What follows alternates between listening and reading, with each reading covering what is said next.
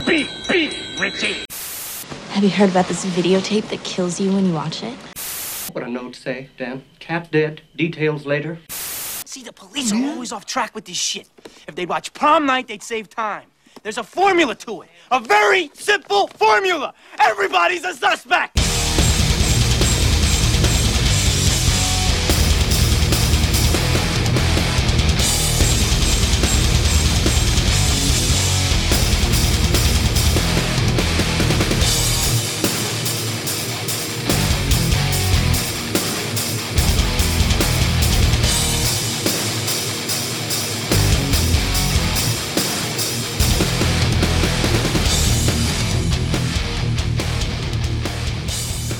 Yo, what's up, guys and gals? Welcome to the Horror Flicks and Guitar Picks podcast. I'm your host, Trashmouth, and this week my guest is the legendary Jason McMaster, vocalist of the mini bands Dangerous Toys, Ignitor, Broken Teeth, Cassius King, and many more. Now, before we get into this week's interview, I just want to say that I did fuck up and say that The Exorcist dropped in 74 when it actually dropped in 73. That was my bad. I just had a quick brain fart based on the uh, way the discussion was going. You'll see what I mean. And also, I just want to say that there's also a really cool part in this episode where he showed me something on camera. So I will be putting that video up on the social media. So if you want to see that, make sure you're following me on Facebook, Instagram, and Twitter. Don't forget that the Patreon is live for $2 a month. And here's this week's interview. How's it going, man? Thank you for coming on the show. Yeah, no problem. Well, before we hop into the uh, horror movie stuff, I usually ask a few music questions, you know, just to see, you know, what's going on with you in music. I know you just started a, well, at least I know that you have your debut album coming up for your new band, uh, Cassius King. Do you mind telling me a little bit about that and, you know, uh, some of the details behind that? Yeah, I uh, I had to basically ask my own series of questions when I when I started working with these guys. I was like, "What? Explain the name to me." And I know that that's uh, it hadn't I hadn't even started press on that record yet, but Mm. uh, so I guess you're the first. Hell yeah. It's exact. It's kind of a play on words. Cash is King, uh, Dan Lorenzo, the sort of mastermind behind this thing. He, uh, I just said, "What, what's up with the name, dude?" And he was like, "Cassius King." And I said, "Well, what is that? A person? Is it a place? What is it?" He's like, "No, my, you know, my dad or my uncle. I don't even remember anymore. I'm an old man." So he, he was like, "Yeah, uh, m- my dad, I guess, uh." Mm.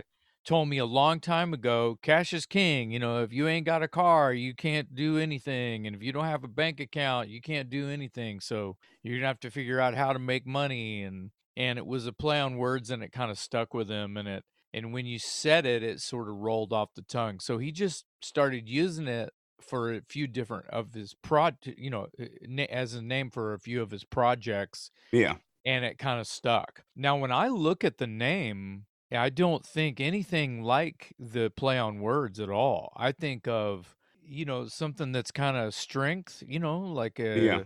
something powerful, but but in you know, highly intelligent and um it's it's uh it's not controversial at all. The Yeah. the name once he explained how he really had that name, it it's not controversial at all, but upon seeing it, just the way that I saw it was like, well, you got Muhammad Ali, Cassius Clay, Yeah. and then I automatically thought of uh, Martin Luther King, Hell yeah. and uh, and that's strength because you know those guys came, they they worked their ass off to create the personas and the stances and the uh, you know those dudes were legit Yeah. so they pissed a lot of people off and they were uh they were movers and shakers and they had big ego and they were they were just badass Yeah. so when i saw the name at first i didn't even question it that was just my take on it so now you know the the history behind that but i've known dan lorenzo for a long time uh, he was in a, a band from out of jersey called hades Oh yeah. in in the 80s I like to say. And uh, the Hades frontman Alan Tecchio and I were became pen pals in the mid 80s, about 85, because the whole tape trading and fanzine thing with underground metal was a really big deal to me and to him. And it was how you met people. There's no digital, there's no internet, there's no podcast, there's nothing. It's all Mm. licking stamps. It's all how you com- how you compiled anything was phone calls, expensive phone calls, and uh, and and handwritten letters. Yeah, it's crazy how long distance phone calls like it's just a thing of the past almost. You know, of course, like you call overseas, it makes a difference, but like nowadays, calling somebody in a completely different state makes no difference. Where back in the day, that was some extra money coming out your pocket. or you just do this. yeah, do this. Yeah. So to kind of throw uh to to make a bonfire out of a match real quick, uh Alan ended up taking my place in Watchtower. And I mean, you know, we've both moved on since then, but yeah, he took my place in Watchtower when I joined Dangerous Toys, and now I'm front. I mean, all of the other three dudes in Cassius King at one point were in Hades. so the joke between me and Alan now is, you know, hey, you replace me, and I'll I'll replace you. This will be fun, right? yeah, So whether it took you know 35 years for all of that to be a running joke, that's fine. hey, But at least you uh, laugh at it now, though. well, you know, we're all you know older gents here now, and Yeah. and uh, there's you know the dra- low drama is good, and me and Alan are we've never been that close, but we have a lot of love and respect for each other. Um, just because that's just kind of who we are. But now you know a little bit about me. What about you? Where are you from? What are you doing? Why are we doing this? I'm from uh North Carolina. I pretty much just I like playing music and well, and I love horror movies, but uh playing music around here is kind of hard. It's not many people, you know, it's not like a very big scene or nothing like that. And um so and then what part of North Carolina are you at? uh Elizabeth City. I'm about uh an hour south of Virginia Beach, so Okay. yeah, so that's where I go up to watch music and stuff, you know. And I used to play in uh, a band and everything like back in the day, like locally. But so I was trying to look for something that kind of, you know, do my creative outlet again, you know, because but I wasn't really sure I wanted to do a band necessarily again. And then uh, I wanted to do something kind of horror related. So this is just kind of what I came up with, you know, interviewing musicians that I admire about, you know, horror movies that I love. So That sounds fun. Oh yeah. You have uh, also are known for, you know, like you said, you mentioned a couple of your other projects, you know, Dangerous Toys, you know, you also do Ignitor and uh, uh Broken Teeth. Do you have any uh, other music that's on the way at all or are you just kind of focused on the uh Cassius King stuff right now? there there's a lot of uh there's a lot of things out there that I'm involved in. Yeah. Some of them are a little bit dormant at the moment. I uh, speaking of dormant, I just um, it's not actually available digitally or even on a shelf somewhere yet. Uh, but I I've got boxes of them behind me.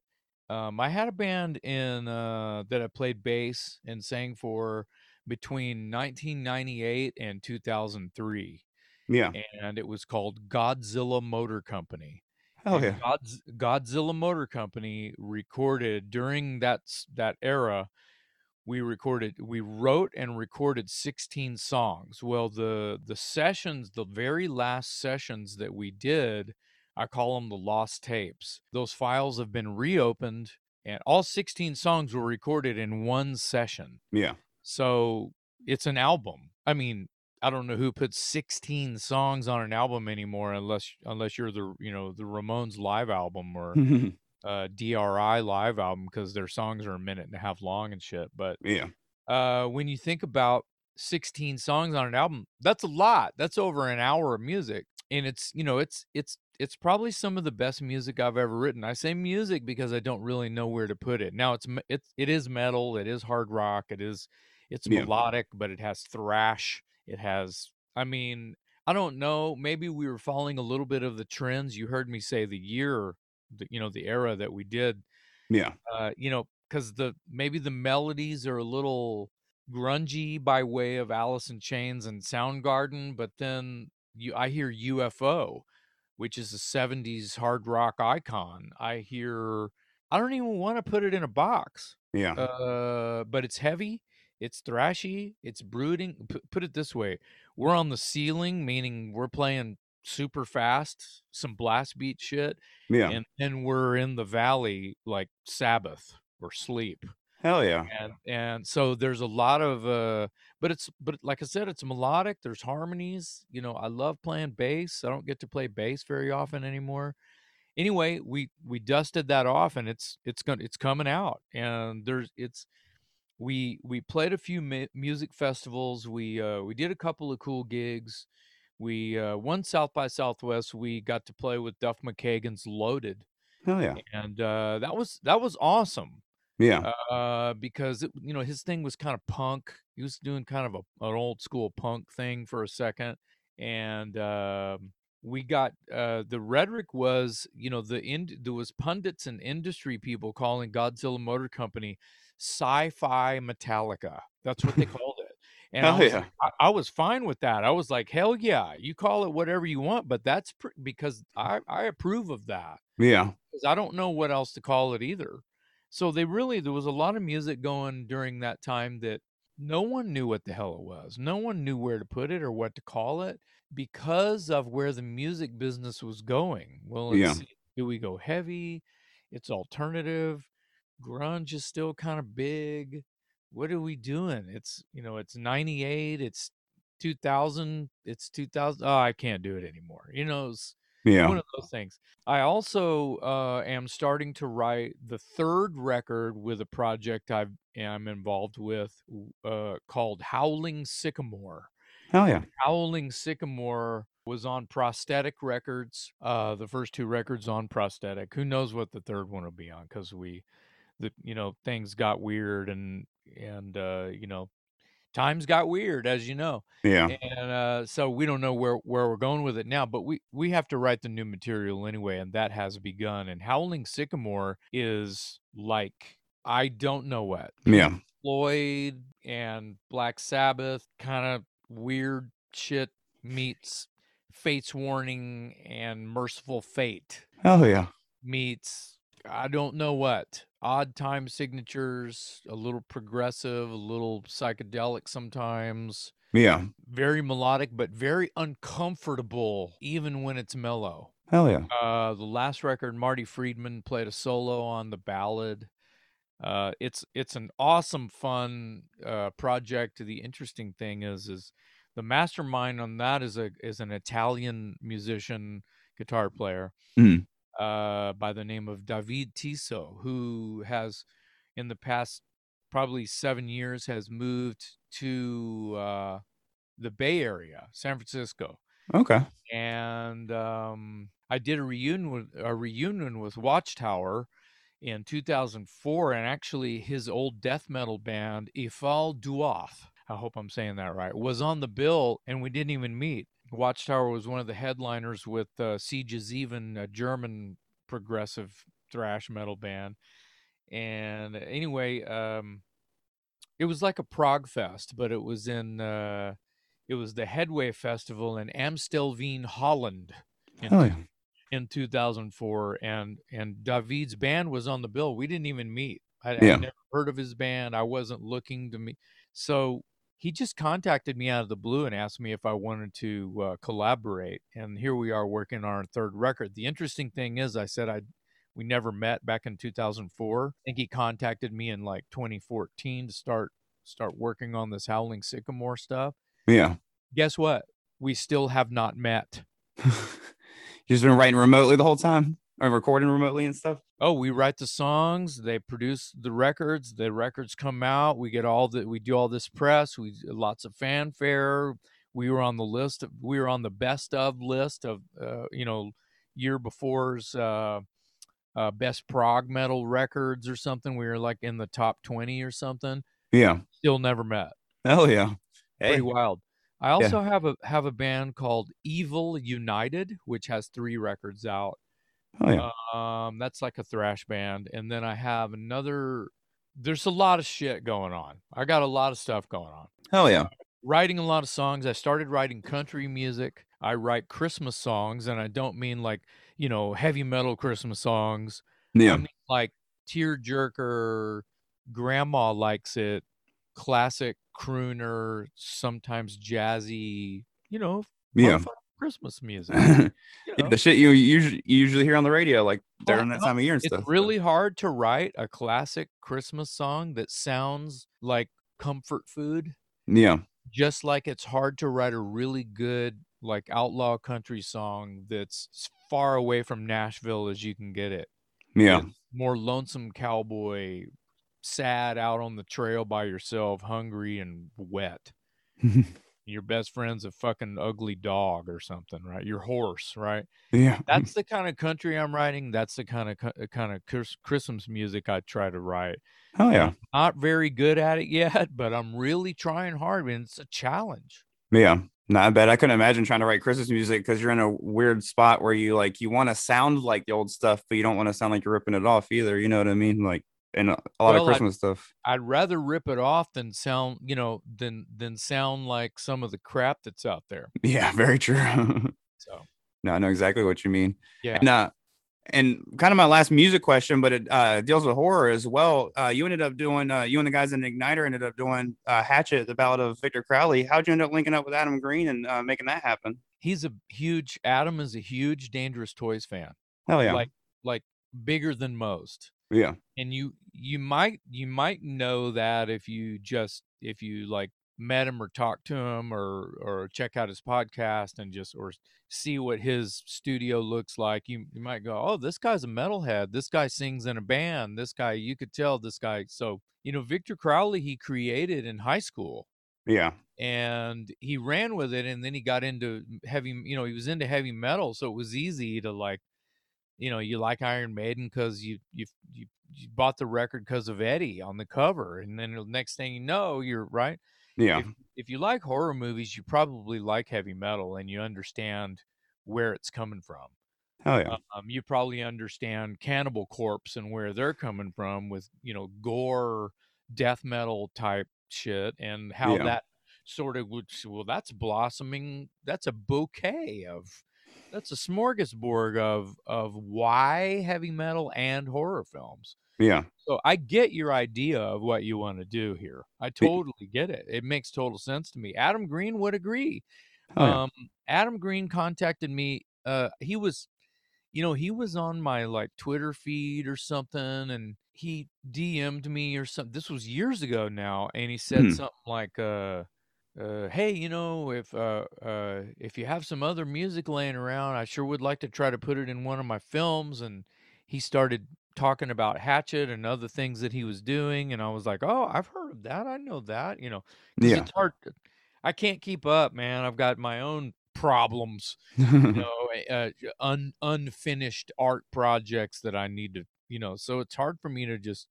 I don't follow the stream yeah, uh, much of uh, you know of either horror or what's happening in in music, just because I'm I'm trying to trying to get my shit done, you know yeah, but he he he said that and I was like, wait a minute. And so I did some research on him and I was like, holy damn, you know, he came down to San Antonio. I put him on the guest list for a dangerous toys show and he was ecstatic and he got back to me and I called him out in the crowd. I dedicated a song to him or some shit and blew his mind and we started chatting more. He and uh he he basically got me got me and the Ignitor guys. I was making a record with Ignitor is is what really happened. So yeah, it was easy for me to just sort of throw that uh, into the mix of what he was looking for to do. And I was extremely happy to have, you know, a song on the uh, an installment of the Hatchet series at the very end of the credits. It's it it sounds cool and it's per, a perfect song for those credits rolling. Yeah, I was extremely happy. I, I mean, I watched it on like HBO or some shit. I was like, man, that's cool. hell It's yeah, cool. It's like hearing yourself on the radio for the first time. You're like, man, that's cool. Somebody, somebody out there is looking out for little me, and that's great. yeah. And like you said, heavy metal and horror already kind of works well, but the Hatchet series is definitely like a perfect film for a heavy metal song like that. It's a perfect fit, and it tells the story perfectly too, like you said. So, Yeah, especially the style. Mhm. You know, uh, where the title of, uh, you know, Hatchet parentheses the Ballad of Victor Crowley comes from is related to is a Wes Craven thing that I was involved with. oh hell yeah. You know where I'm going with this? No, actually, I don't. Okay, so here it is. Okay, uh, notice our segue is here is excellent. Yes, perfect. fall into the movie stuff, horror. Okay, so Wes Craven had a film called Shocker, yes. which I'm sure you know all about. So, uh, Dangerous Toys had a song on the soundtrack for Shocker. Did you know that? No, actually, I know that the soundtrack is killer, and I've listened to it, kind of like just like throwing on the whole soundtrack. But it's hard to find nowadays, so it's like you kind of Yeah. got to just start on YouTube and stuff. But yeah, it's out of print. Yeah. Uh, me and a couple of the Toys guys did some cool promo with that with Alice Cooper and uh, Iggy Pop and uh, Dave Mustaine hell yeah, um, on MTV on a Halloween special that Alice Cooper was uh, was hosting, and it was a perfect promo for the movie because we could get all these people who all played on the soundtrack in a room to do a couple of skits. It's on YouTube, and yeah, I'm just I'm just freaking out because I'm like I could reach a six inches away and touch Iggy Pop, Dave Mustaine, and Alice Cooper. hell yeah, I- I- I'm breathing on them yeah, and uh, their cameras are rolling and i'm doing skits with them uh, you know it's it was super silly it's on youtube yeah. and we're it, we're promoting the movie shocker oh and uh, mitch pileggi i hope i said that name right from you know who was on uh, the x files and uh, he the star of shocker Yeah. uh, plays horace pinker if you know the movie shocker that's the main character okay so Mhm. he's there too and i'm an x files fan so it's crazy right i'm in here with these and it's me and Mike Watson, bass player, Dangerous Toys, and we're doing, and I'm just like half smiling, trying to not lose my mind because I'm in a room doing skits and there's cameras rolling, Yeah. uh, with my idols. So I'm so such a fanboy. I'm yeah. having to like, okay, be cool, try to keep, try to be cool, stay cool, stay cool. And it's really hard. And you can kind of tell now that you know that I'm fessing up on all this. When you watch that shit, you're gonna go, man, look at him cheesing out. He's just can't, can't even be cool next to those guys. And like, I mean, could you? no, hell Holy no. shit, I'd be freak. I'm freaking out. Right. Anyway, it's it's been a that's one of the charms of my life and one of the greatest moments to to be able to just be there. I've got Yeah. a framed photo of uh from that day uh over there here in my office. I've got a framed photo from MTV Studios. It's it's Mike and me and Mitch and Alice and Iggy and uh, Dave Mustaine all standing in a row with I think some uh, I think it was like a contest winner Mhm. signed up to win something you know for for Headbangers Ball T-shirts something and they got to come and take a photo with all of us. Yeah. So that's the photo that I have over there. Anyway, um, the song, the Dangerous Toys song on the soundtrack, the Shocker soundtrack, is called Demon Bell (parentheses) The Ballad of Horace Pinker. oh hell yeah. forward years and years later, years and years later, Ignitor does a song called Hatchet (parentheses) The Ballad of Victor Crowley Yeah. and that title was Adam and his people, like movie, like war room. You know, what are we gonna write about? Let's work on this scene. Da da da da. da. They're all at a table. They came up with that title for the song, and it's perfect Yeah. because it ties in with my sort of lore and lineage. Yeah. Hell yeah. And Shocker was already taken by Wrath of Men or whatever. Yeah, Yeah, and they're both uh they're both uh oh yeah, dudes of wrath. Dudes of Wrath. I'm sorry. The movie, the new movie That got me mixed up. yeah, and that's okay. And that was members. Dudes of Wrath was actually Paul Stanley and Tommy Lee and members of Motley Crue and Kiss, yeah. as far as I remember. Hell yeah. No, that whole soundtrack was awesome. Uh, I've definitely heard a uh, like a majority of that story sprinkled throughout because I I'm a patron of the movie crypt and stuff. So I do listen to like Adam's podcast and stuff. But he like mentions it here or there. I've never heard like the full story. So it was awesome Yeah. to hear it. Plus, of course, you know, for the for my podcast sake, it was nice, you know, to, it's a nice leeway. So Well, if you get on the if you get on the chat in Adam's podcast, tell Adam that I said hello. I definitely will. If uh, yeah, tell if you get in the does he have an open forum going while he's online? in the Patreon, there's a little community where you can like post things and like they'll respond to it like oh, when, uh, cool. Oh, when they get cool. a chance. So I definitely will. Yeah. I'll post in there. so. Awesome. Yeah, yeah. He's a really he's a he's smart, fun, uh creative, uh not afraid to try to make so obviously look at his movies. Yeah. I mean, so much blood. Yeah. So No, he- much blood.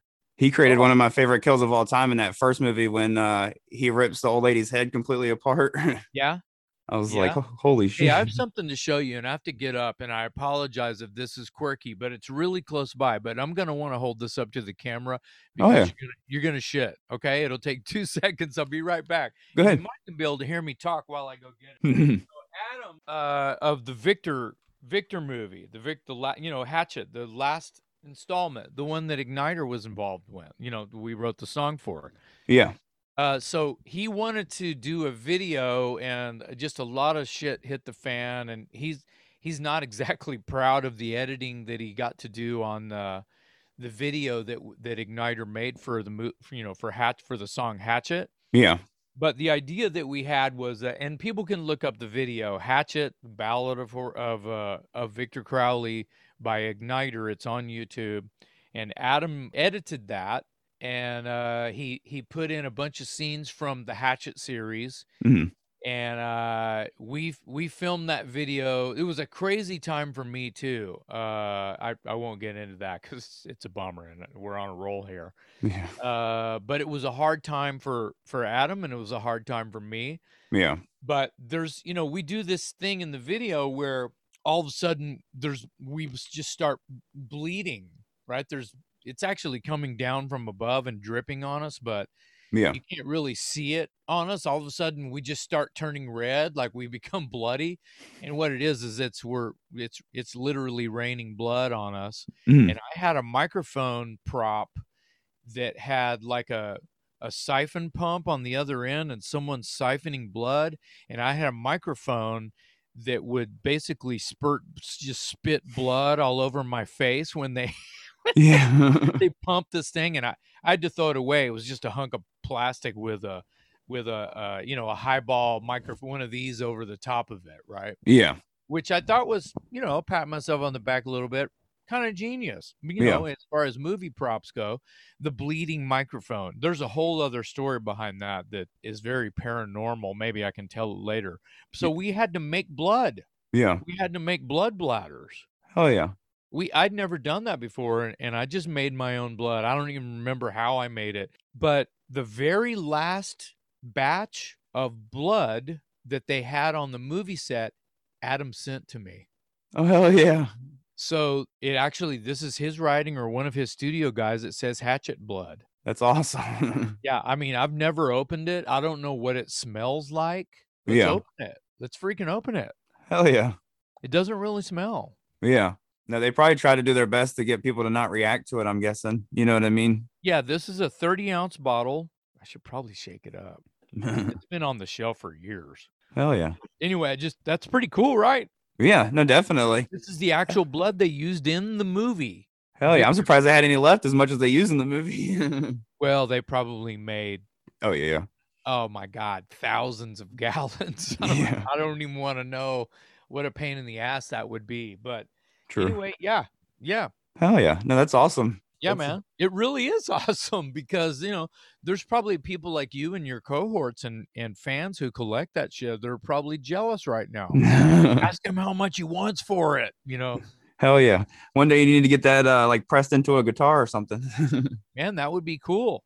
A Victor Crowley guitar. Yeah. Hell I yeah. like it. That's a great idea, man. That's something to look look into maybe, especially if it's like uh, able to turn into like a paint based product easily easily, you know what I mean, or something like that. Well, I think that what you could do is probably just mix it with the paint. Just you know what I mean? Just dilute the paint with that. As long as it Yeah. was a red guitar, you could just say this is painted with Victor Crowley blood.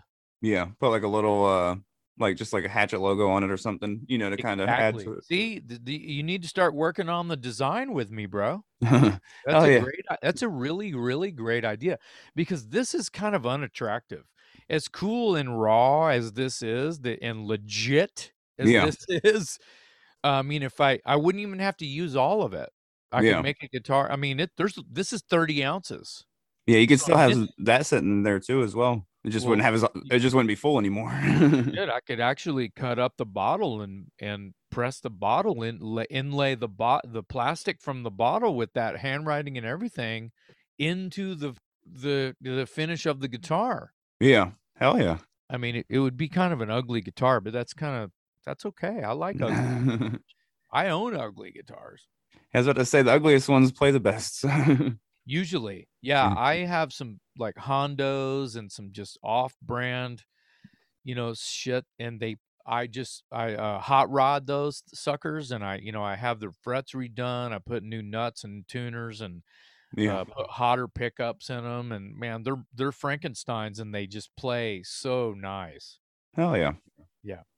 But uh So we can dive into some of the uh, horror questions I usually ask. Uh, what was your relationship with horror movies? You know, growing up, and you know, has it changed as you've gotten older? No, I mean, I feel like I uh there's there's a lot of consistency. I, I love the classics. Uh, Mhm. you know, the Wolfman and all the Frankenstein shit and it almost didn't matter with those classic, you know, all of the Draculas and the, you know, the the the movie monsters, the the the Hollywood movie monsters. Yeah. Tho- those those were so attractive to me when I was young Mhm. you know halloween was always fun that that that uh that time of year always brought me joy by way of uh i would stay up late you know during during those days and when they would have marathons on i mean this would have been in the 70s Mhm. when they would have movie marathons on like you know some you know a, a network television and they would actually promote it like as you know you know we're gonna start at midnight we're gonna start showing all the classic horror movies and they would go till like four o'clock in the morning and i would stay up all night watching them Oh yeah. uh probably pissed my parents off that i stayed you know because i was just a shit bird the next day Yeah. but I, I I'll never forget that. I used to watch The Night Stalker all the time because there were a lot of uh related sort of like ghost story type shit and uh Mhm. you know Wolfman type shit and vampire shit and and uh I look back at the at the you know Cold Kolchak I think was his name the uh the the that that Night Stalker series it, it, it was it was a little it was like Columbo but for horror Yeah. you know he was always it was like X Files before X Files you know and um it, some of the trickery was pretty pretty bad Yeah. you know some some of the some of the production was pretty bad but but it's i loved it and i still love that kind of shit Oh yeah. now my when i started going to the theater you know of course some of it i was young enough where i feel like i could be dropped off as a child Mhm. and watch a movie marathon of planet of the apes you know where they'd show like three or four planet of the apes movie movies in order and you'd be Yeah. at the movie theater literally all day on a saturday and you know i mean the first planet of the apes movie came out and not that it's horror but Yeah. uh, came out sci-fi it came out in uh you know in like 68 yeah. well i i was i'm born in 65 so by the time i was you know 11 or something there was a bunch of those apes movies out Yeah. at least three or four of them and i could go to the go to the theater every once in a while and see a marathon like that but by the time of just a few years after that uh late late 70s Mhm. uh i'm i'm, lo- I'm losing it here i'm not quite sure uh the year that it came out but in the theater opening week my mother took me and my younger brother to see the exorcist Hell yeah. so here we are, like 10, 11, you're 12 years old or something like that. I was, Mhm. so in 75, I was 10 years old. Yeah. Do you know the date on that movie? Because I, I, you have a fact checker off camera. I think it was 74. However, back then movies stayed in the theaters for years because A they long didn't. time. Yeah, yeah, Yeah. yeah, So, so in 74, that sounds right, actually. I was, I was nine years old. Yeah. and my brother would have been eight, eight and a half. So my mom took us, our nine year old asses, to see The Exorcist. She wanted to see it too. We didn't have to really beg. Oh, mom, it's going to be great. It's crazy shit going on. Yeah. It's awesome, you know. And so uh, she took us to the theater, and it was we saw a nighttime showing, and uh, it was it was incredible. It was life changing Hell yeah. like it was like a walk away dumbfounded at uh, the questionable uh, things of uh, you know a Catholic or a Protestant or just Christianity. Period. You know, with what Yeah. what the you know that's no regular ghost story. You know, it's it had the possession. It had it was ghosty. Yeah. It had you know it was crazy and this would have been the original film not the remaster with the added footage etc Yeah. change life changer like could- cra- crazy crazy the way I, I looked at i mean i was already a giant kiss fan Yeah. gene gene simmons was my was my guy i was way into gene simmons so the fire and the blood and the prancing around like a demon and the whole like frog jump and the whole like weirdo monster shit and uh, I was already there. Yeah. So to see something that might have been where you know the the God fearing public was already hating and banning Kiss and protesting Kiss coming, you know, g- coming to your town in the Bible Belt. Dude, I was all about The Exorcist. I was Yeah. like, Dude, this is crazy shit. And uh, it, it was life changer. And I know The Exorcist is, uh, uh, you know, moved a lot of people in the same way. Uh, and and put the fear of God in a lot of people in in ways that it did not to me right Yeah. i liked it just as much as i like, you know the the christian uh antics of people holding crosses up to dracula it's the same it was the same thing to me it wasn't the same thing to someone who you know is a is a, is a church a, ch- uh, you know churchy person right? Yeah. yeah i tried to be light with that i don't want to call anybody out or make anybody uncomfortable because what people believe is what people believe and that's why that's why i think horror is big Yeah. because because of the belief system yeah No, definitely. That's one thing is uh I def like uh, for instance, when you watch certain movies, like uh, a newer one like The Conjuring and stuff like that, which is kind of like, you know, the modern day uh it's definitely nowhere near The Exorcist. Exorcist is a classic and will, you know, stand the test of time, but it's like the Yeah, modern day I, like I'm, I'm, going to interrupt you here i love those yeah. some hardcore horror people might see those go nah it's too paul it's too hollywood I, I get that too i understand that Yeah. But you know what? There's some good sort of short sort of like jump scenes in there. There's some Yeah. good. It's good. And it's creepy enough, man. It's Yeah. like the I like how they tied that into the Annabelle shit. Yeah. No, definitely. I love freaking awesome. Yeah. No, I love those movies too. I just was saying I wouldn't compare them as far as like uh how they changed the genre just because Exorcist, like you said, was uh like what it did at the time is like shocking and the conjuring is kind of tame on that level. You know what I mean? So Yeah, it's historical. The there's no CG shit. There's no digital anything when you make when you think about The Exorcist. They're yeah. they're using film. They're actually burning film cells. They're melting shit. Sometimes it's by accident. Yeah. They're they're like doing these quick shots, you know, and you're like, wait, what was that? Yeah. And, and it's subliminal. They're doing a couple things like that. Now I I feel like people are going to go, what? What are they talking about? I, I I need to go watch The Exorcist again, and and the hardcores know what we're talking about. Yeah. No, definitely. But yeah. So, this- so in so in like uh the Conjuring and you know the Nun and Yeah. all that kind of shit. I love that shit. I love new horror. I don't I don't chase it. yeah. You know, I don't I'm not looking for a new one to go watch, but I'm hearing about you know shit about aliens and reptilian creatures and I'm hearing all the about these classic what about the movie Gargoyles? I don't think I've ever seen that one. it's around the same time it might be it might be early 70s Mhm. and it's done the way like some of the fulci stuff if i'm saying his name right Yeah. is done that way it's grainy and old and the acting's not great and the costumes are awesome Yeah.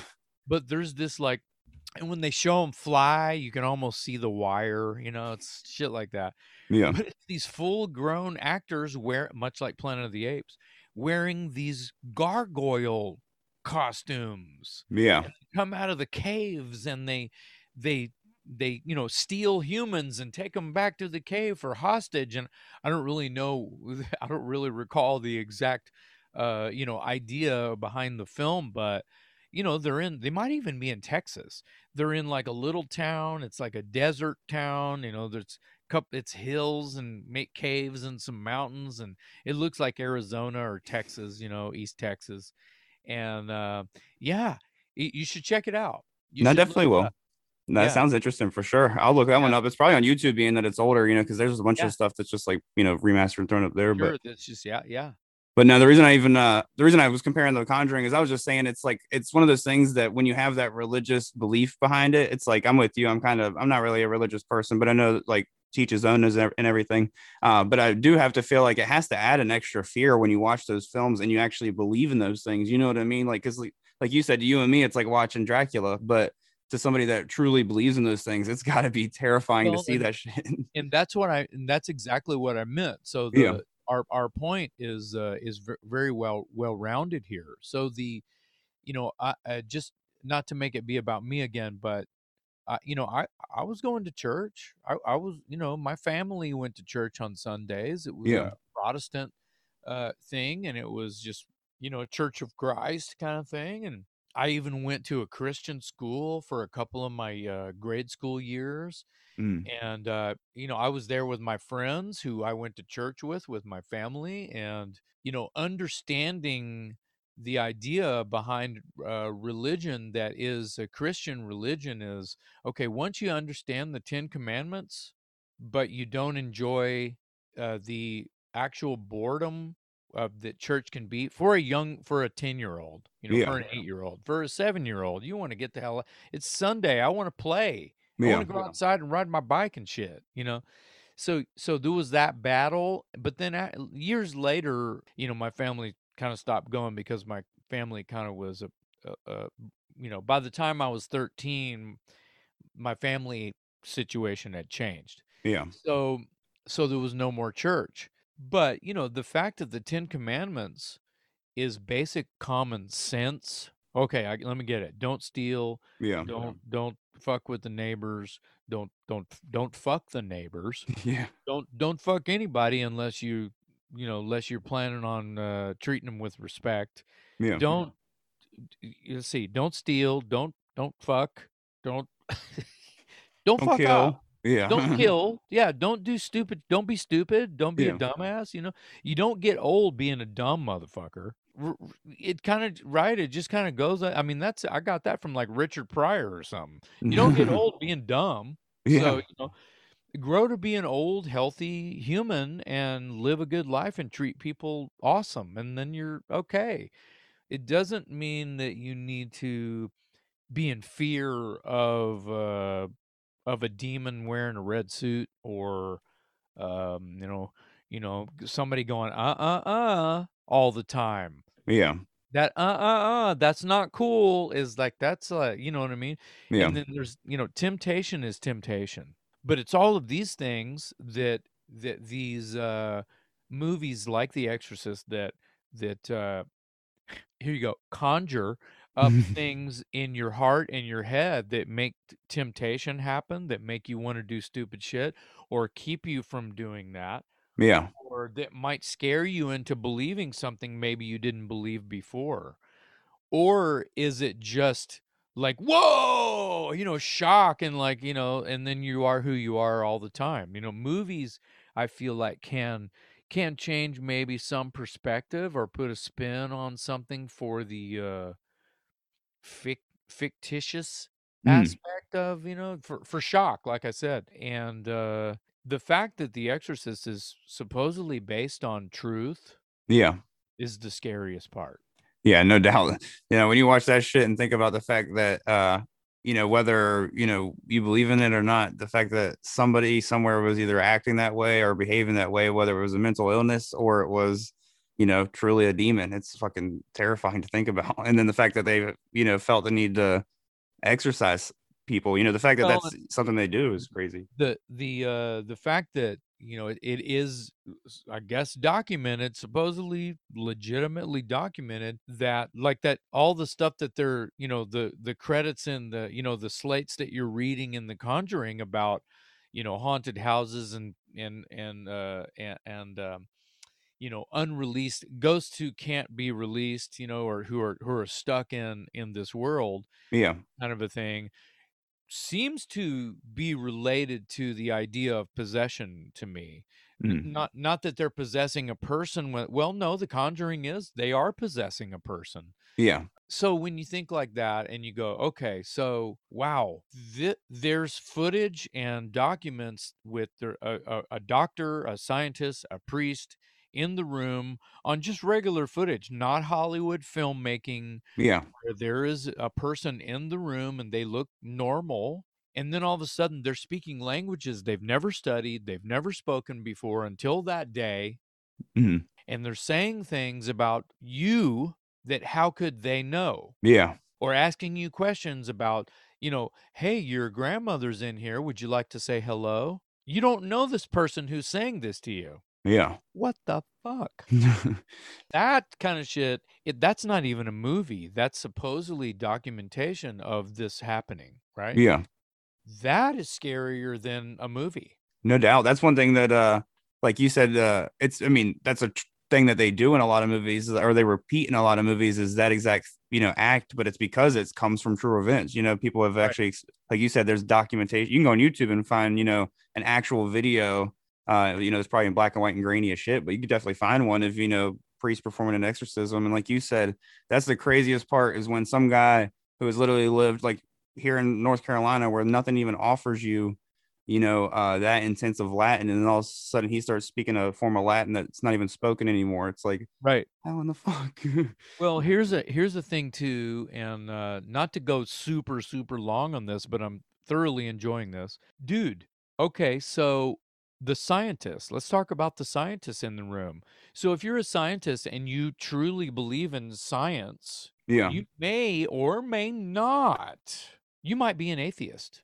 yeah, You may or may not be a religious person at all, right? You may or may not even believe in that higher spirit. Mhm. So, if you did not believe in that higher spirit and you were a full on hardcore, you believed in fact, truth, tangible evidence, uh, and were able to test and criticize with a decent hypothesis and keep your wits about you when that that kind of shit that we just said was unfolding right in front of you? Yeah, that's the scientist that should be in there.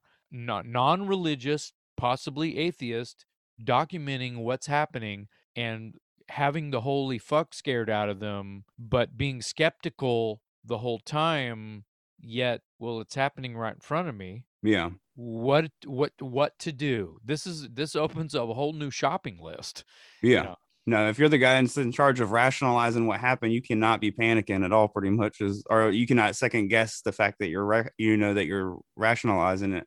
Like you said, it's like, it it's very it it would be highly uh high con it would it would be concerning yeah, and it would question your you as a scientist would may or may not you probably have a strong personality you're you're you're questioning things for science maybe not yourself because you believe in science Yeah, no, definitely. No, no, um, and I'm right there with you. But like, not to change the subject because we're still in horror movies, but uh, like uh, you said, we're enjoying the conversation, but you know, I don't want to linger on it too long. Uh, would you say that The Exorcist is your favorite uh horror movie of all time, or is there another one that has kind of you know overpassed it since you? dude i like the i like the classics you know there hasn't really been a horror movie that sort of like uh changed my mind you know about the exorcist or the shining or Yeah, uh i mean i'm i'm i'm not i'm not exactly drawing a blank here if you get my drift um, there's a Yeah. lot of uh there's a lot of the the older I, I mean i don't really know if there's a if there's a better uh stephen king than the shining. Oh yeah, and and what and what exactly is happening in the shining could be uh, you know a cabin fever dementia. Yeah, it could be i mean that thing with ewan mcgregor the part two the red rum that was I, God, that was really hard for me to watch. Did Yeah, you well- watch that? Yeah. I wasn't a big fan of it. Like I, I watched the whole uh the whole thing, and it like there was parts of it where I was like, all right, it's gonna get a little bit better, and then I just, I don't know. By the end of it, I was just kind of, I wouldn't say it was terrible, but I was just kind of disappointed. dude when you have to like say the th- start talking to yourself like okay it's going to get better this Yeah. is going to get better that's called you tried real hard Yeah, I tried real hard as well because I wanted it to be good. And it was one of those things where when it was finally coming out where you could rent it on on your apps, right? yeah, Uh I was and and it was still, you know, like I don't know, you know, 12 bucks or something crazy. I was like, man, that's a little what if it sucks? yeah, You know, so I waited. I'll wait. I'll wait. It's coming soon. And then I saw an ad this Friday. Red Rum is going. And I'm like, oh, awesome. I know what I'm doing. You know what Yeah. I mean? And I geared all up for it, and I'm watching it, and I'm I'm really trying to pay attention to it and be in it and be all over it. yeah, And then the next thing I know, the movie's over, and I just thought to myself, thank God I did not rent this piece of shit. yeah. It felt like an adventure film when it's supposed to be a sequel to a horror film. Yeah, there was too much uh X Files shit going on. Yeah. You know, they were running over here and there was clues and they were chasing stuff and the characters, you know, there were almost too many of them and Yeah. I don't I don't know, it didn't it didn't work for me. Yeah. The only Um, one was that, that uh, was that a Stephen King? Did he do that? yeah, he had uh, written the book, and uh, Mike Flanagan was the director of this adaptation. But I and I guess Stephen King said he loved the movie, but I mean, I haven't read the book, so I don't know if the book is anywhere close to it or anything like that. But uh, you know, he might just be saying that because he put some money in his pockets. Well, and that's a well, sure. It's easier to play nice than it is to get, you know, articulate about how bad you hate it. yeah, The the um and I think playing nice goes a long way. I mean, in in-depth interviews, Stephen King might might roll roll out some punches here and there, but overall still give it a thumbs up, right? So Mhm. I wish I read books because they're I mean, there's probably shit in the Exorcist book that are not in the movie that that are like, you know, spoilers that would Yeah. blow th- other things, you know, explain other things. But I don't read, and that's terrible of me. But that's on me. It might be a little bit of a disorder, or I just say that because it's, it's an excuse. I really like movies. yeah, Uh, I like visuals and colors, and that's probably why I'm a Kiss fan and a he- big heavy metal fan. And I, you know, I like bands that have a show and whatever. Yeah. So you you know, The Shining is probably the movie's adaptation of the book. Is it's the book is probably better. You always hear that the book is better. yeah. So maybe it's our fault for not reading the book first. No, I never read. Uh, I'll be honest. I try to read too, and I just never really find the time. Like I've had a book I got for Christmas that I've been trying to read, and I have not started it yet. So that was my Dude, start to read book, and I, Yeah, that's good. That's good. I read uh Confess, Oh, yeah. uh the Rob Halford book uh, that I got for Christmas and I just I mean it took me dude, we're already the end of May and Yeah. it, it I just finished it last month. So it took me months to to read a, a book that only had about 500 pages in it. So yeah. No, I, mine's real uh, short I- I feel your I feel your pain. I feel your pain. But I really I really like I just got this uh uh I got a bunch of books for for Christmas and birthday. I Hell just yeah. got this Tony Burgess book.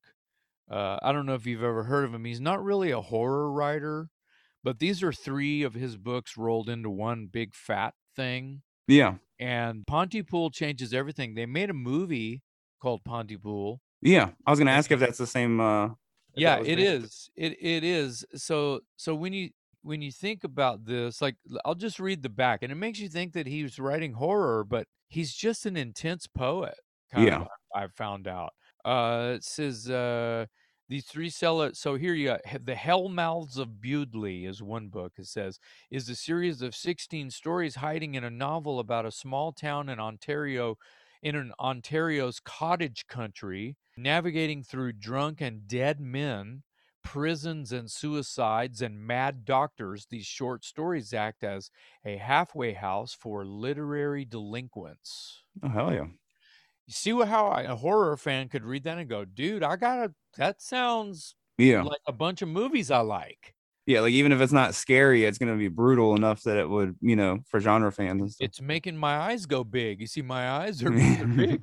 So this is the this is Pontypool, which a friend of mine who has a podcast, she was reading bits and pieces, just you know, hey, I'm just going to read to you guys, and she started re- reading some of her favorite moments. Oh in yeah. one of the store, one of the books called Pontypool Changes Everything, which I have not seen the movie yet. It's on my list. Uh, so the book is it says uh, Pontypool Changes Everything is the terrifying story of a devastating virus. Sounds familiar, doesn't it? Caught through conversation, once it has you, it leads you into another world where the undead chase you down the streets of the smallest towns and largest cities. Hell yeah. Perfect for horror fans. I rest my case. yeah. So, No, I, you know, the- I the recommend fact the movie by the way. the nice i need to check it out well i started I, you know just from my friend erica reading these passages from pontypool changes everything was due to it was during covid right so Yeah. it was perfect sense because that it's called they call it a virus. And then there's one more, but I, I don't I won't just like read to you here. Uh, I was enjoying there's a it. caption on the front here says ultra violent horror and absurdist humor inflicting nightmarish narratives on the quirky citizens of small town Ontario. Here you go. This is the clincher. Think H.P. Lovecraft meets Stephen Leacock. Hell yeah. No, that's so there perfect. you go. Yeah, it is perfect to what it is we're kind of all here for.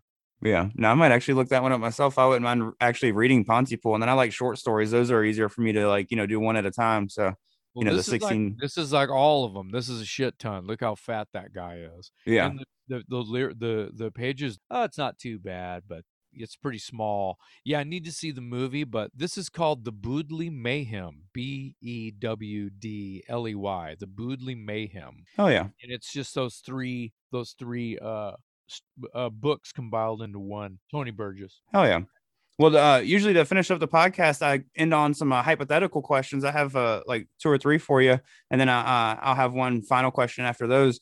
If somebody approached you and you don't have to pick, you know, seeing as you play in a ton of projects and everything, you don't have to worry about picking a song or anything like that. But if somebody approached you, and uh, and of course we already talked about how you did the Hatchet video, but if they approached you and said we want to make a, a music video for you, but we want it to be a remake of one of your favorite horror films, just made into a short film version for a music video, uh, what movie would you choose and how would you make it into a music video? Well, a couple of things come come up right away. Mm. Uh, I I like writing treatments for videos. You know, like like putting skits together that fit. You know w- what was happening in my mind in, when I in the lyric that I would write. Right.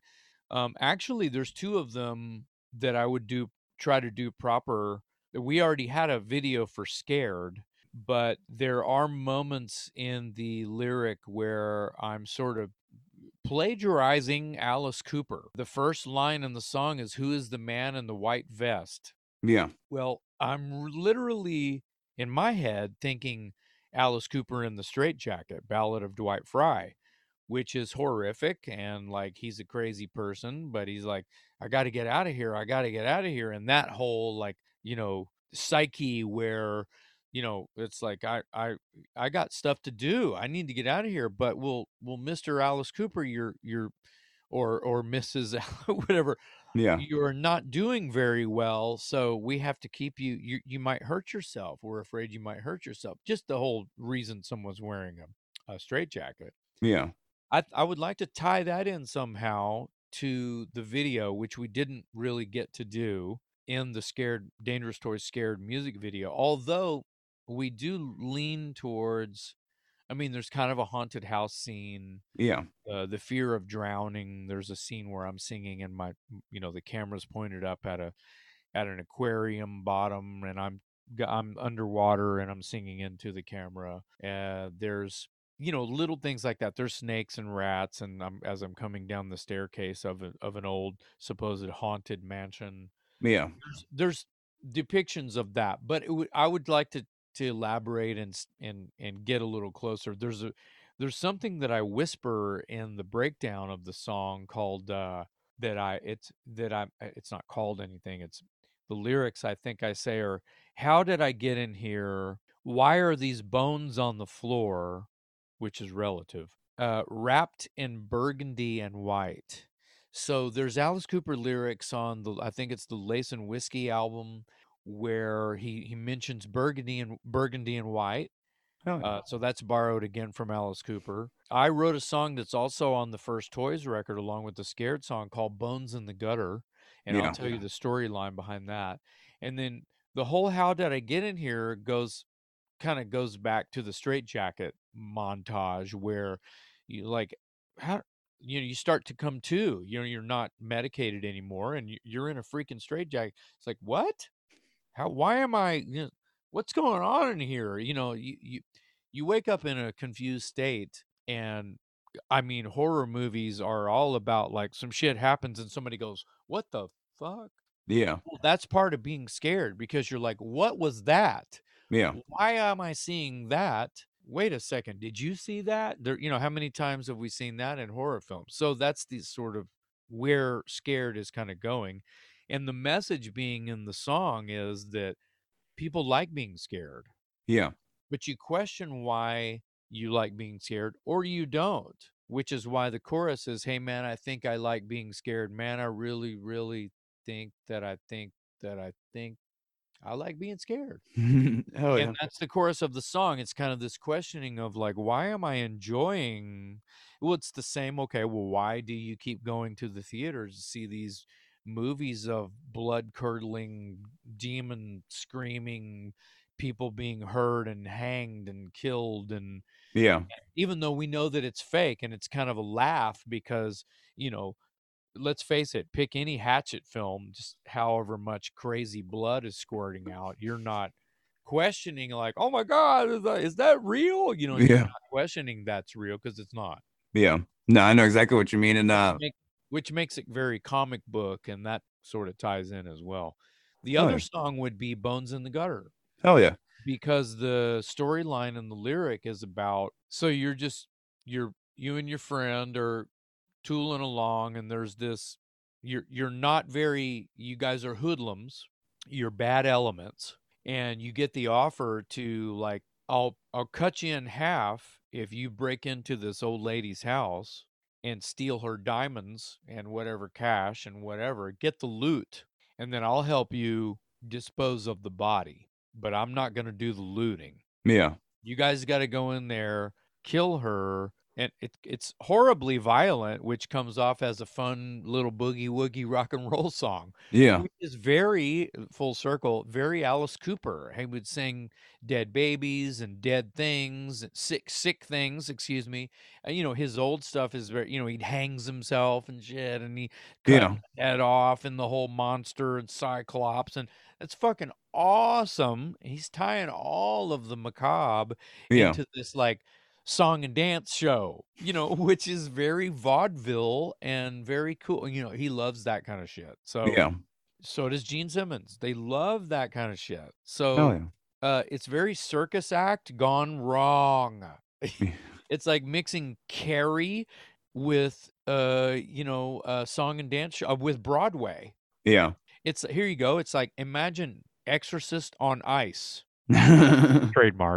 yeah. Uh you know it, think about the bed you know the the the bed like like Regan's bed from the exorcist and Yeah. Regan's in the bed all scarred up and painted purple and spitting green soup you know tied to the bed but the bed is on ice skates and you have these demons on skates pushing the bed around the ice La,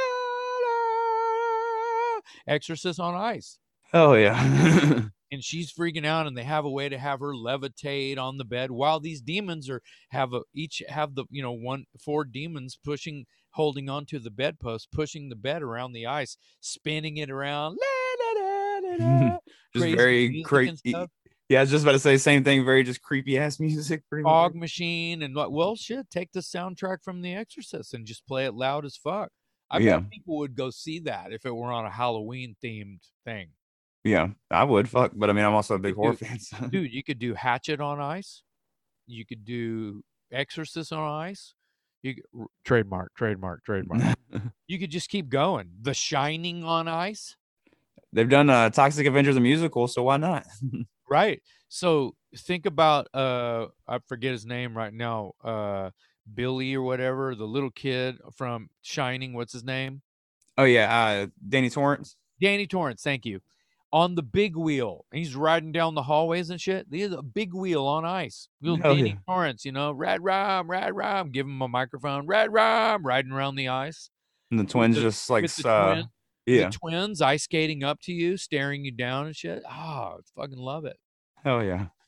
But uh, you know, to comment real quick though, if you ever did redo the scared video, you definitely got to keep that blue tint, the like dark blue tint that y'all got guys kind of got that keeps the like the video looking very like uh old school horrorish. I love that. yeah shit. that was that was that was the idea and and i really like uh how they uh it was cool they actually asked me to write the treatment for that video and i did i i sort of ripped off huey lewis with uh, from i want a new drug hell yeah. you know where he's sticking his face in the sink full of ice and doing that and the camera's under the water i Yeah. kind of stole that idea for that because the fear of drowning is a big deal you know fear of dying in flames and water is huge. Like Yeah. when you think about that, how violent that death is, that's that's part of being scared. Always, you know, and you see films of people drowning or burning. That's terrible. Yeah. It's really makes you, you know, that's mortal flesh that's not doing very well right Yeah. before your eyes. You know, the to the scared video and your and your the, the vision that you that you're kind of understanding and and giving a thumbs up to. Yeah, I mean, that was kind of the director's idea to use those darker tints. There's even one where they were shooting a scene. There's a model and she's wearing like a ghosty Mhm. gown kind of thing, and she's just kind of turned and standing there and looking very kind of weird and floaty. And there's a red tent, I believe, on that scene. And if you look closely, there's a chair.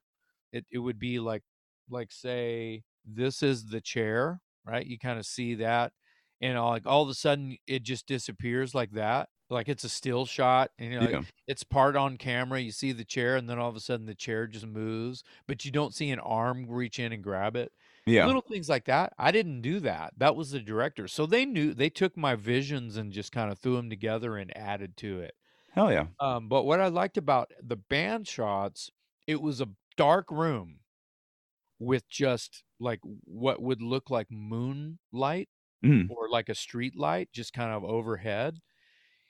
Like you don't see walls, you don't see floor, you don't see you just see us standing what looks like under a street lamp and each of us have that and they're just spotlights following us around from overhead.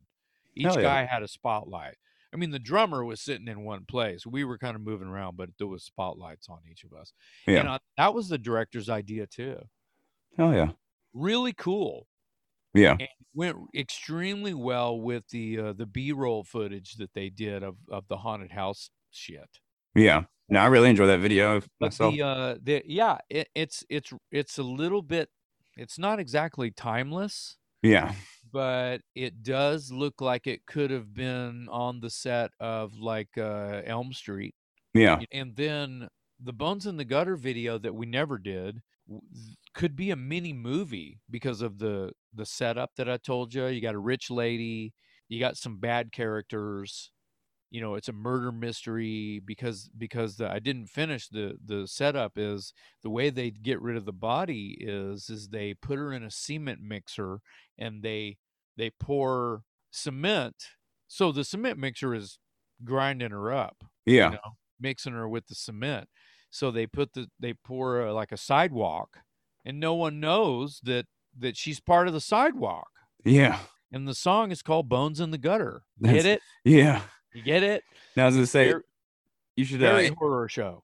you should end the video with a pan up and it ends with uh like whatever you name the old lady. You should uh it should pan up and the street name be named after her as well. Great, you're hired. That'd be a nice little Uh, ending uh like tiff to her. Yeah, yeah, and you could actually, you know, put put her name on the mailbox just when the when the dumbasses are rolling up to go do the deed, right? Yeah.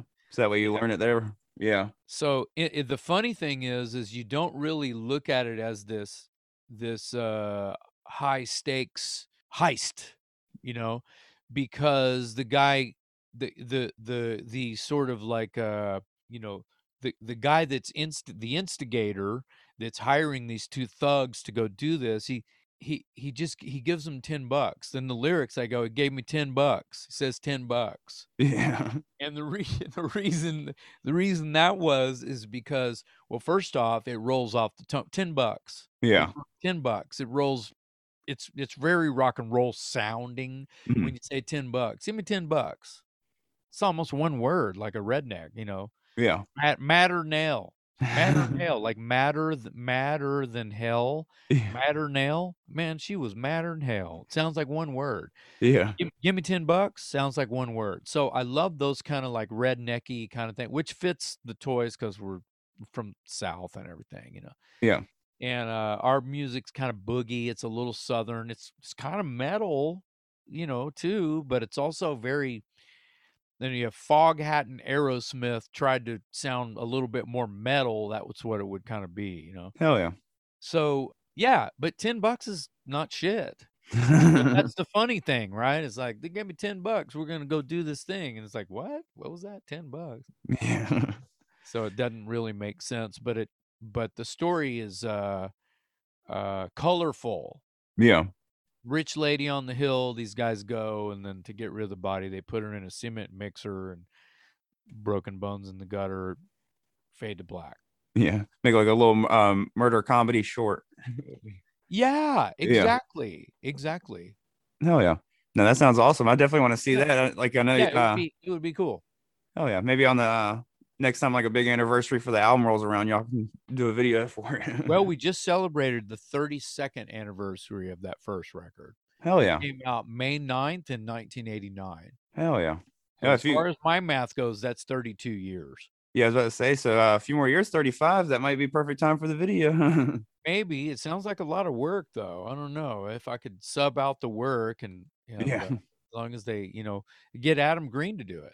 I was about to say, maybe if you uh, give Adam the idea, maybe he'll do it for one of his Halloween shorts one year. Yeah, so him and this guy that's actually there's this guy Tom Hazard that is just an idea guy, and he's kind of a producer. He's a heavy metal singer, songwriter, producer, manager type of a guy, and he's a friend of mine. He uh he has this idea that he's working on. I guess he's still working on it for a comic book that's based on I don't know if the if the if the comic book would be called Dangerous Toys or not, but it Yeah. probably should be because the stories in this comic book will be based on lyrics to the to Dangerous Toys songs. Oh, Doesn't yeah. matter what album they're on. There's you know four album four studio records that were released between '89 and '96 for them to take scenarios from and make these little stories about. But Bones in the Gutter is perfect Yeah. for a comic book story. Hell yeah. No, that'd be awesome. Do a little just like horror anthology comic, like hor- like kind of like a very uh Tales from the Crypt EC comic style yes, thing. just- yes, yes. Uh, sort of Stephen King, just some of his ap- adaptations of short stories and made movies. Yeah, Yeah. Oh yeah. but but done comic book story. Yeah.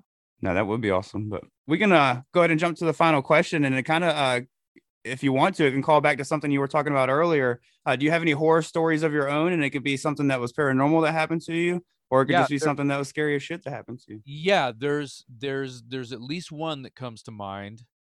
There's probably more that are that have just faded. Yeah. But there's one that I'll never forget. I I was on tour in 95 or 96 and I was somewhere I want to say I was I was either in I was probably in the Midwest. I might have been in Tennessee, somewhere between Tennessee and Minnesota. I know that's a lot of ground, but Yeah. I was on tour. I it might have even been earlier than than that. It might have been in 94.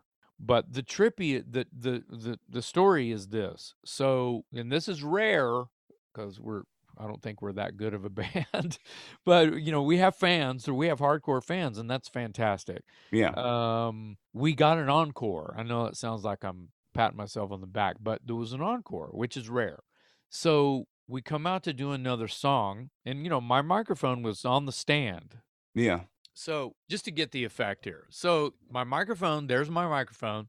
It's on a stand, right? So yay, one more song, one more. Okay, let's go do another song. So we come out and we're gonna do another song. So I walk up to my microphone and I grab my microphone like n- just a- any old day Yeah. and I uh I I you know I when I when I sing I put the microphone really close. Yeah. I you know real I eat it.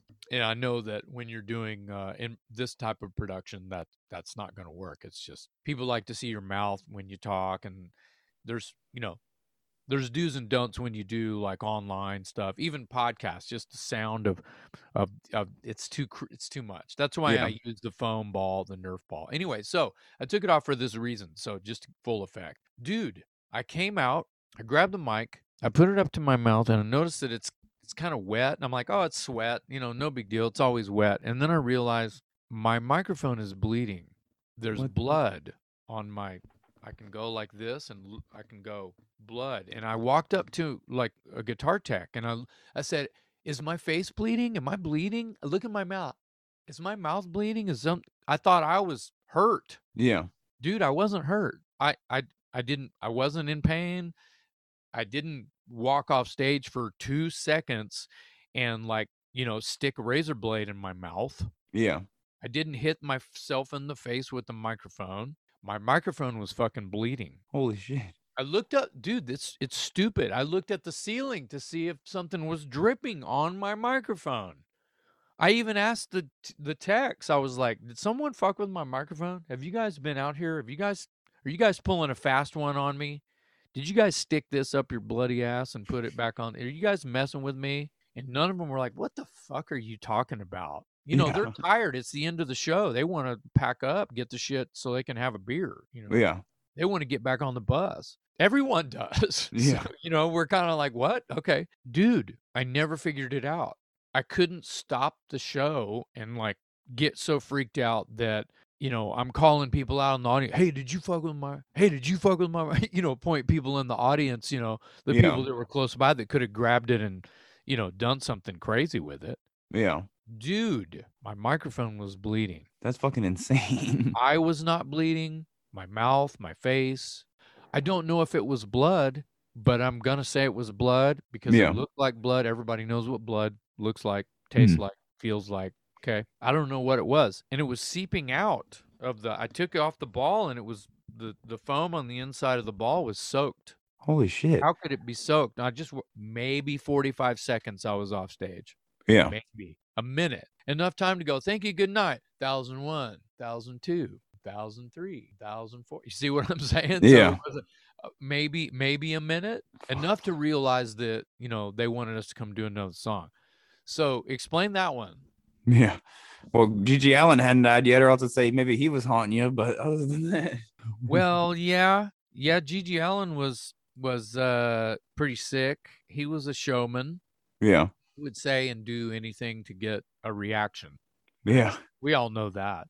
The funny thing about GG Allin, not to go down that rabbit hole, is he was actually an all right musician. You would Yeah. never, ever, ever know it. But when he was starting out, he was just a rocker dude with long hair, you know, playing rock and roll. Just like ha- could actually play drums good and yeah, and had bands that it was like actually pretty good and it was kind of cock rock. It was like, you know, ACDC meets Poison or something. It was just bluesy, hard, loud, fast rock. yeah, It wasn't him, you know, let's fuck some kids. He wasn't being, you know, he wasn't, it wasn't shock rock. yeah, He wasn't saying terrible things to just scare you.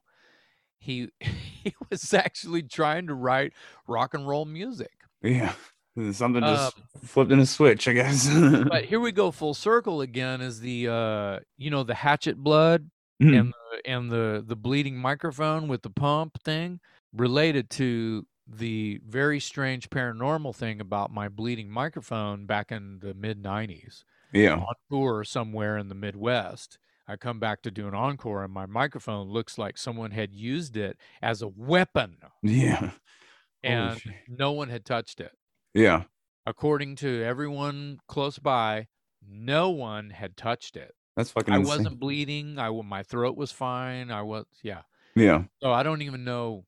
I don't know what happened. I mean, literally, the only thing that could have happened was someone down in the in the crowd, because no one, none of the professionals on the stage would have been like, you know, that's hey, let's fuck with Jason. You know, I don't. There wasn't that wasn't it wasn't that time of day. You know, it Yeah. wasn't that time on the tour. Oh, it's the last night of the tour. Let's fuck. Let's everyone fuck with each other. You know yeah, we're going home tomorrow. It wasn't it wasn't that time.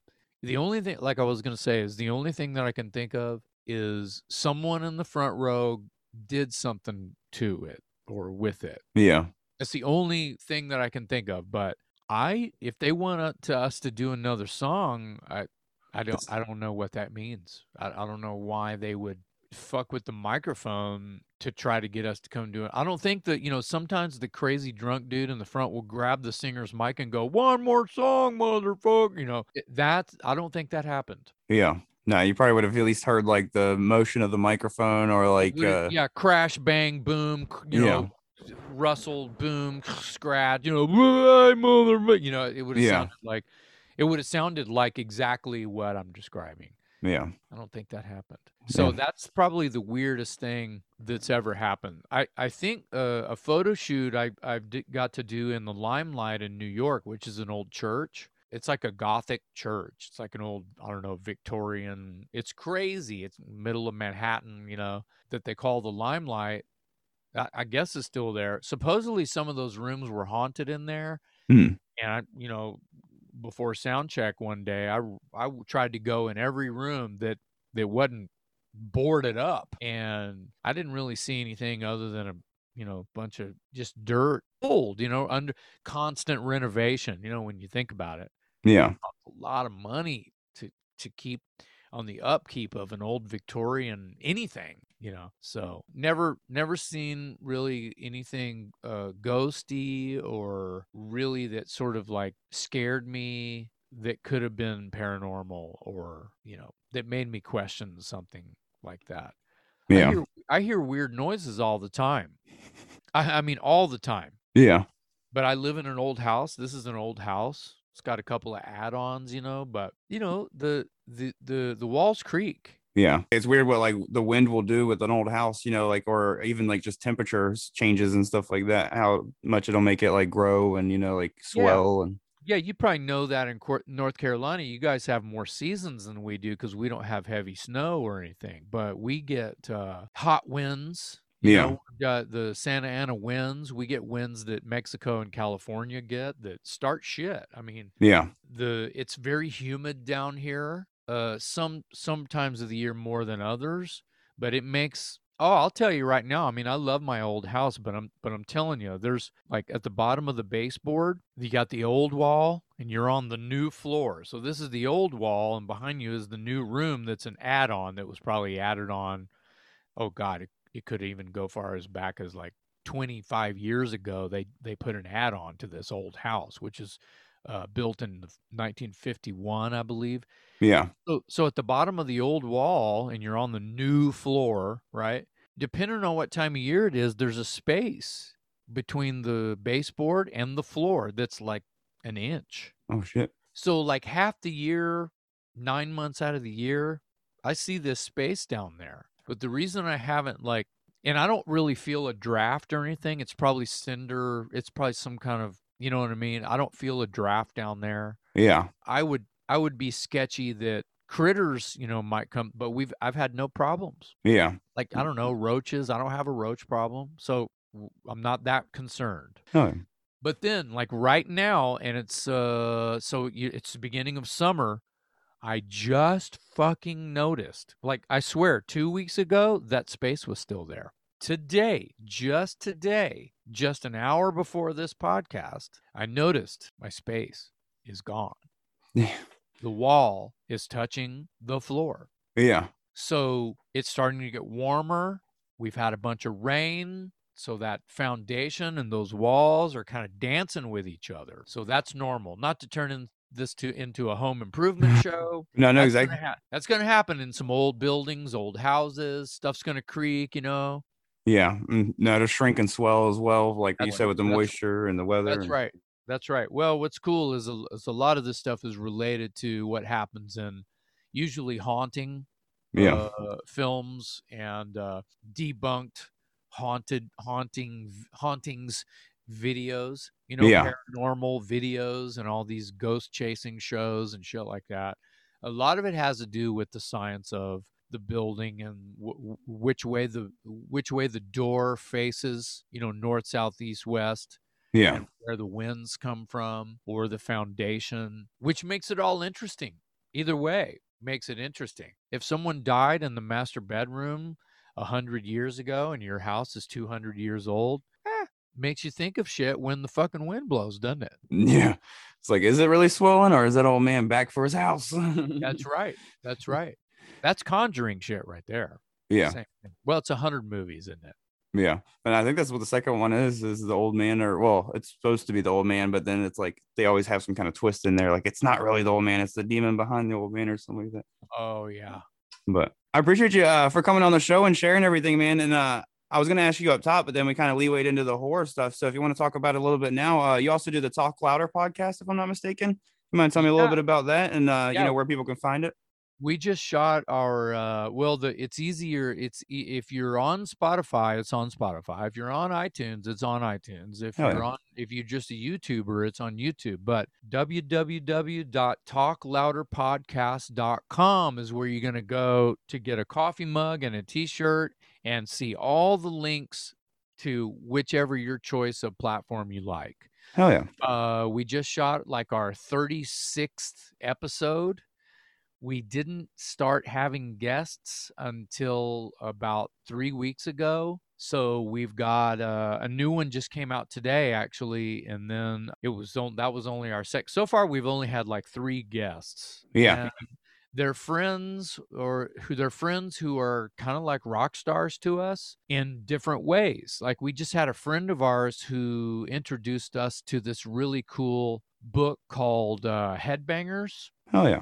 It's on the shelf over there. But anyway, we met him in uh, in Virginia Beach Hell yeah. uh, long, long, long time ago. He came to see my band Broken Teeth play, and then he ended up moving to Austin. And he's always had this book with him, and I won't really get into it, but it's this this book that some guy some guy made called Headbangers. It's a reference book of bands and labels and fanzines, and it's the cool. It's like a library reference book for heavy metal Hell yeah. and I'm in there a bunch of times. And so when I met him years ago, he had this book with him. Like he's like, "Hey, would you mind uh, signing my book?" And I'm like, "What? What book is that? I don't have a book, a Yeah. book out yet, but I don't. You know, I'm not. uh, What? What book are you talking about?" So he uh, he hands me this book. He's like, "You're in here a few times," and I'm like, "Whoa, this is rad!" You know, being a nerd and everything. So he's ha- he has he's got like 600 autographs by by people that are in, actually in the book. Hell yeah. And so he, that's worthy of being on Talk Louder because he's a nerd like we are. Yeah. talk about rock and roll. So he was a perfect guest for Talk Louder. Our first guest was um, Patrick Kennison, who plays guitar for Lita Ford, Hell yeah. who sings the Ozzy parts when they play live and go on tour. He gets to sing the Ozzy parts and and uh, Close Your Eyes. Yeah. Close my eyes forever. Yeah, yeah, Yeah. and so and he's from San Antonio, where and we're down in Texas. So he's an old friend of ours who's a freaking rock star now. Hell yeah. So all of his journey as to how you know, this, you see what I mean? It's perfect, Yeah. perfect. So we're starting to have guests, and we get excited about it, obviously. And yeah, that's been going going pretty well. I I can't say we have a zillion followers or anything like that, but uh, you know, thanks for bringing it up because it's been a lot of fun. We started it during COVID. Well, what are we going to do? We have this gear. We have, you know, I teach. I, I'm a music teacher. I I teach a lot of lessons online through Mm. Zoom. Through this, that's why I already have this set up already. Yeah. know, I don't know if you were expecting me to just be on my phone walking around in the backyard or some shit. You may have had some guests on that do that. But now because of the podcast, I figured you might have a setup, but I wasn't sure. But Yeah, you you you had a good hypothesis going. yeah. Yeah, but thanks for asking. Uh, Talk louder is is uh, is a, a new feather in my cap. That's I never in a million years thought I'd ever be co-hosting a podcast about rock and roll. So Hell yeah. No, I enjoy it myself. Uh I was listening to the one that you said uh the guitar player for uh Lita Ford. He also played in Union Underground, right? I think y'all mentioned on them. yeah, and I I was the playing bass in the Union Underground for two years before they got signed and actually helped them showcase to get their deal. So Yeah. There was a there's a lot of and and and my producer Jared who plays guitar in Broken Teeth as well Mm. and Metal Dave my co-host they're from San Antonio Hell yeah. So they they know Pat they they didn't go to the same school or anything but they knew Pat just from the scene down there growing up as kids Yeah. and he's been playing rock and Pat's been playing rock and roll his whole life just like just like we have so Huh. yeah it's like you know he's a real dude he's you know but uh yeah Union Underground got a deal and then did a bunch of Ozzfest stuff Yeah.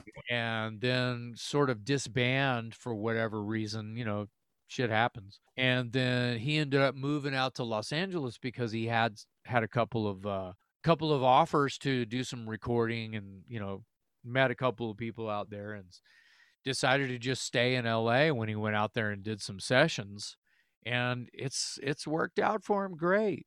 Hell yeah. So he, yeah, he's he was our first guest, probably our first guest on Talk Louder.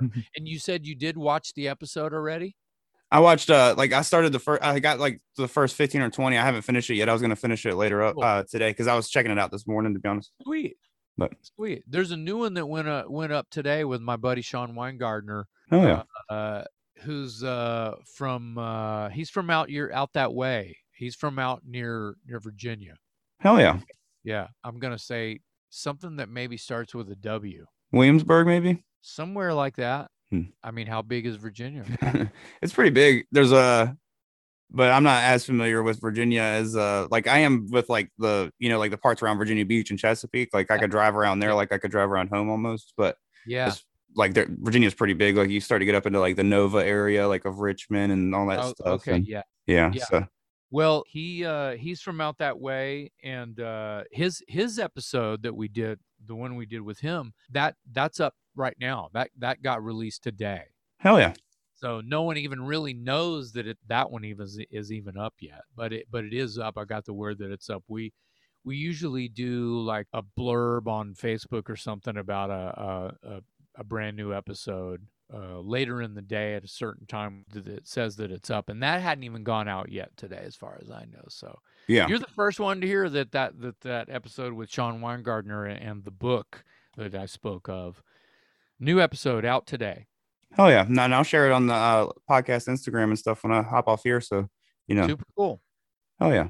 No, I appreciate you coming on and uh, sharing all that, man. And I'll make sure to put, you know, the website of that as well in the uh, the description of the episode too. So if people are interested, you know, they can it'll Great. be make it easier to click on. But do you want to uh, let people know where they can find you so they can keep up with, you know, all your music and stuff like that you yeah, got coming you read my mind. Uh, There's a good place to go. It's hardly updated, but there's a good place to go just to see uh, and and read some blurbs about about a lot of the things that I have going on, um, whether it's updated or not. Uh, it's just jasonmcmaster.net.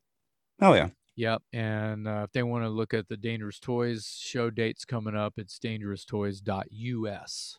Yeah.